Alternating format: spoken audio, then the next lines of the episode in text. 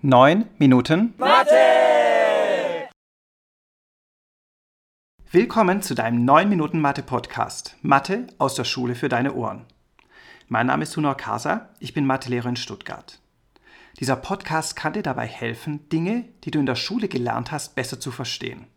Zwischendrin kommt immer mal wieder eine Frage und ein folgender Sound. Du kannst dann gerne auf Pause drücken und mal versuchen, die Frage für dich zu beantworten. Und danach kommt auch schon die Auflösung. Und jetzt kann's losgehen. Unser Thema heute: Vektoren und Geraden. Jahrelang hat Geometrie ganz viel mit Zeichnen und Beweisen zu tun gehabt, aber nur ganz, ganz bisschen was mit Rechnen. Vektoren ermöglichen es dir nun, in der Geometrie Dinge ganz genau auszurechnen. Schnittpunkte von Geraden oder Ebenen zu bestimmen und dich im dreidimensionalen Raum zu bewegen. Aber was ist das überhaupt, so ein Vektor?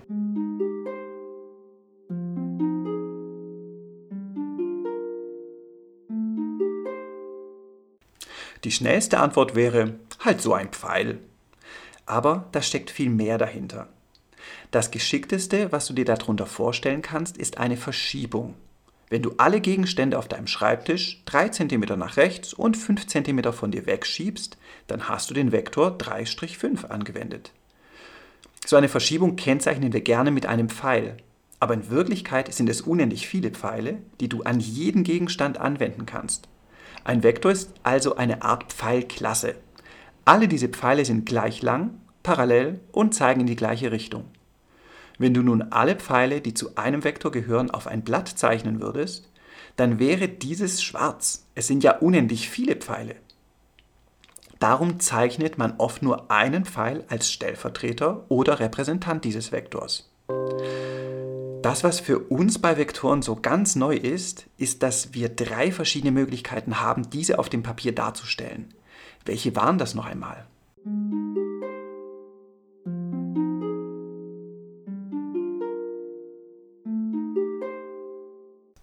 Erstens als gezeichneter Pfeil, meist in einem Koordinatensystem. Zweitens als Buchstabe, entweder ein kleiner Buchstaben mit einem Pfeil drüber, gesprochen Vektor A, oder wenn wir den Punkt Groß A auf den Punkt Groß B verschieben wollen, mit zwei Großbuchstaben mit einem Pfeil, gesprochen Vektor AB. Drittens als große Klammer mit zwei oder drei Zahlen übereinander, zwei Zahlen bei Vektoren auf der zweidimensionalen Ebene mit x1 und x2-Achse, drei Zahlen in der Klammer im dreidimensionalen Raum mit x1-Achse, die kommt auf dich zu, x2-Achse nach rechts und x3-Achse nach oben. Es ist zwar nicht kompliziert, aber verwirrend, da du mit allen drei Darstellungen auch rechnen kannst. Wie kannst du 2 mal Vektor a minus Vektor b bestimmen?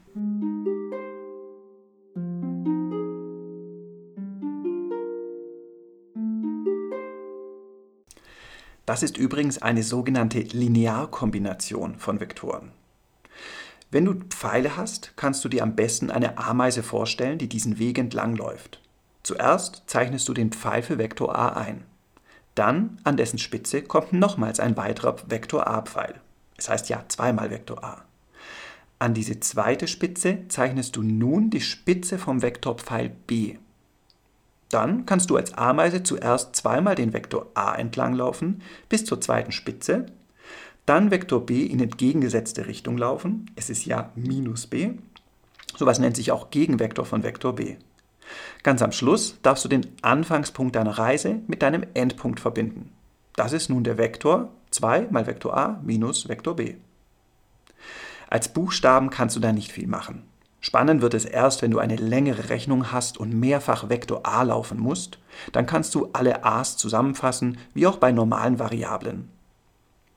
In der Zahlendarstellung ist es auch ganz einfach, nur anfangs etwas ungewohnt. Du rechnest alles zeilenweise aus, zuerst die x1-Koordinaten, dann die x2, dann die x3. Mit Vektoren kann man also auch rechnen. Wie hast du die Länge von so einem Vektor bestimmen können?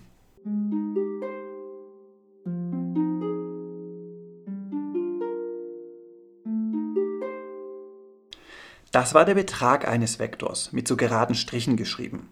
Ausrechnen kannst du ihn mit dem zwei- oder dreidimensionalen Pythagoras. Eine große Wurzel und alle Koordinaten ins Quadrat setzen und jeweils ein Plus dazwischen. Manche Vektoren haben eine besondere Funktion. Dann bekommen sie sozusagen noch einen Vornamen. Den Gegenvektor hatten wir schon kurz. Welche fallen dir noch ein?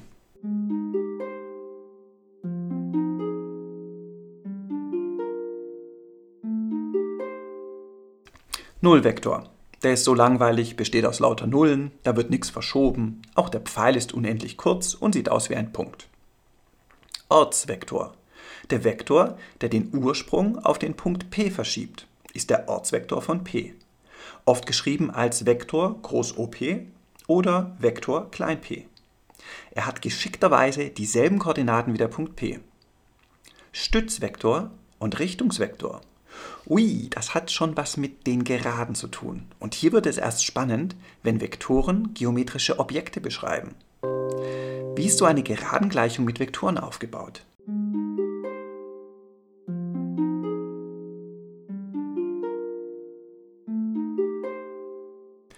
Vektor x gleich Vektor p plus t mal Vektor u. Das war die Formel, aber was bedeutet sie überhaupt? Starten wir ganz links. Vektor x bedeutet so viel, dass der Ortsvektor eines geraden Punktes groß x ist. Eigentlich aller Punkte, die auf der Geraden liegen. Vektor x verschiebt also den Ursprung auf einen Punkt der Geraden. Ja, und wie sieht dieser Vektor x genau aus? Das steht auf der anderen Seite der Gleichung. Vektor p plus t mal Vektor u. Vektor p ist der sogenannte Stützvektor. Er ist der Ortsvektor des Punktes p, der auf der Geraden liegt und den wir schon kennen. Dann gibt es noch das t mal Vektor u. Vektor u ist der Richtungsvektor, er zeigt an, in welche Richtung die Gerade geht. Und der Clou ist eigentlich der Parameter t. Dieses t kann jede beliebige Zahl annehmen und durch das Mal den Richtungsvektor ganz lang oder kurz machen oder in die entgegengesetzte Richtung verändern. Stell dir vor, du hast eine ausziehbare Teleskopantenne in der Faust und stützt deine Hand mit deinem Ellenbogen auf dem Tisch ab. Dein Ellenbogen liegt im Ursprung. Dein Unterarm stützt den Stab oben, ist also der Stützvektor, und das T kann diesen Teleskopstab, den Richtungsvektor, nun kurz oder lang machen. Und tada, fertig ist die Gerade. Mit dieser Konstruktion kannst du jeden beliebigen Punkt auf der Geraden erreichen. Vielleicht hilft dir auch ein anderer Vergleich. Dein Zuhause ist der Ursprung. Dein Weg zur nächsten Bahnhaltestelle der Stützvektor der Zug auf den Gleisen ist der Richtungsvektor. Und dieser Zug nimmt dich so weit mit, wie deine Zonenfahrkarte es erlaubt. Mit vier Zonen kommst du weiter als mit zwei Zonen. Deine Zonenfahrkarte ist also der Parameter t. Und schon kannst du jede Stelle der Bahngleise von zu Hause aus erreichen. Die Bahngleise sind also die Gerade selbst. Sobald du so eine Gerade hast, kannst du natürlich ganz wilde Dinge damit machen. Prüfen, ob ein Punkt auf der Geraden liegt. Das nennt sich Punktprobe schauen, wie zwei Geraden zueinander liegen oder sich sogar in einem Punkt schneiden oder die Bewegung zweier Flugzeuge beschreiben und schauen, wie nah sie sich kommen können, wenn wir die Zeit auch berücksichtigen. Aber das ist ein anderes Thema. 9 Minuten Mathe ist zu Ende. Ich hoffe, du hast ein paar Dinge verstanden. Mach's gut und bis zum nächsten Mal bei 9 Minuten Mathe!